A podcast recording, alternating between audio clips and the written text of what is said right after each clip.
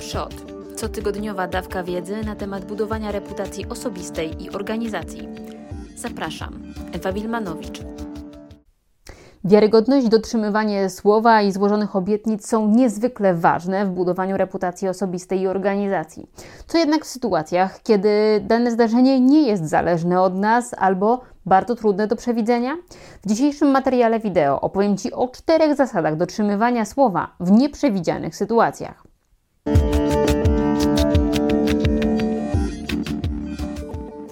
Po pierwsze, informuj o etapach. Jeżeli dana czynność składa się z kilku, zwłaszcza długotrwających etapów, realizujesz jakiś projekt dla klienta albo pracujecie nad konkretną sprawą, umawiaj się nie tylko na termin końcowy, ale również na to, że poinformujesz go o zakończeniu konkretnego etapu.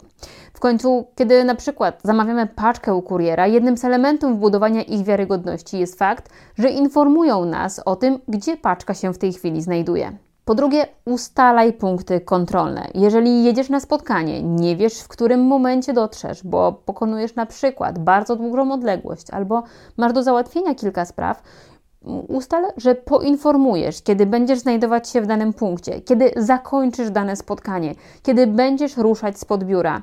To spowoduje, że będziesz bardziej precyzyjny w składaniu obietnic i ich dotrzymywaniu. Po trzecie, deklaruj czynności, a nie efekty. Możesz zadeklarować, że przeprowadzisz spotkanie z zespołem i uzyskasz od nich informacje o statusie spraw.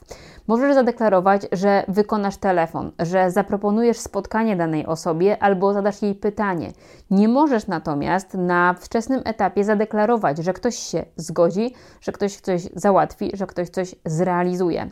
Za każdym razem, kiedy dana sprawa nie jest w 100% zależna od ciebie, lepiej nie deklarować efektów, ponieważ możesz złożyć obietnicę bez pokrycia.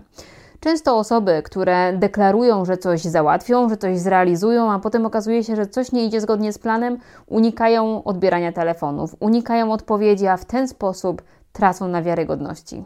Wreszcie informuj o nieprzewidzianych sytuacjach najszybciej jak się da.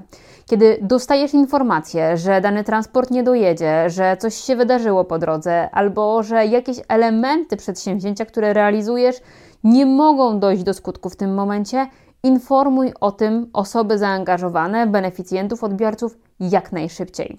To, co obniża poziom reputacji osobistej i organizacji, to fakt, kiedy ktoś informuje, że no niestety, ale na chwilę przed zrealizowaniem tego projektu, na chwilę przed jego oddaniem, na chwilę przed prezentacją, oni nie są gotowi, bo tydzień temu okazało się, że coś poszło nie tak, że coś nie dojedzie, że coś nie może być zrealizowane.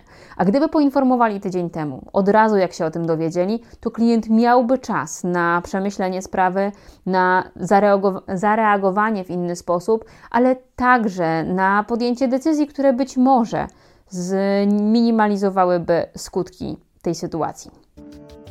Szukasz więcej porad na temat budowania reputacji osobistej i organizacji? Wejdź na moją stronę internetową www.ewawilmanowicz.pl i obserwuj moje profile w mediach społecznościowych.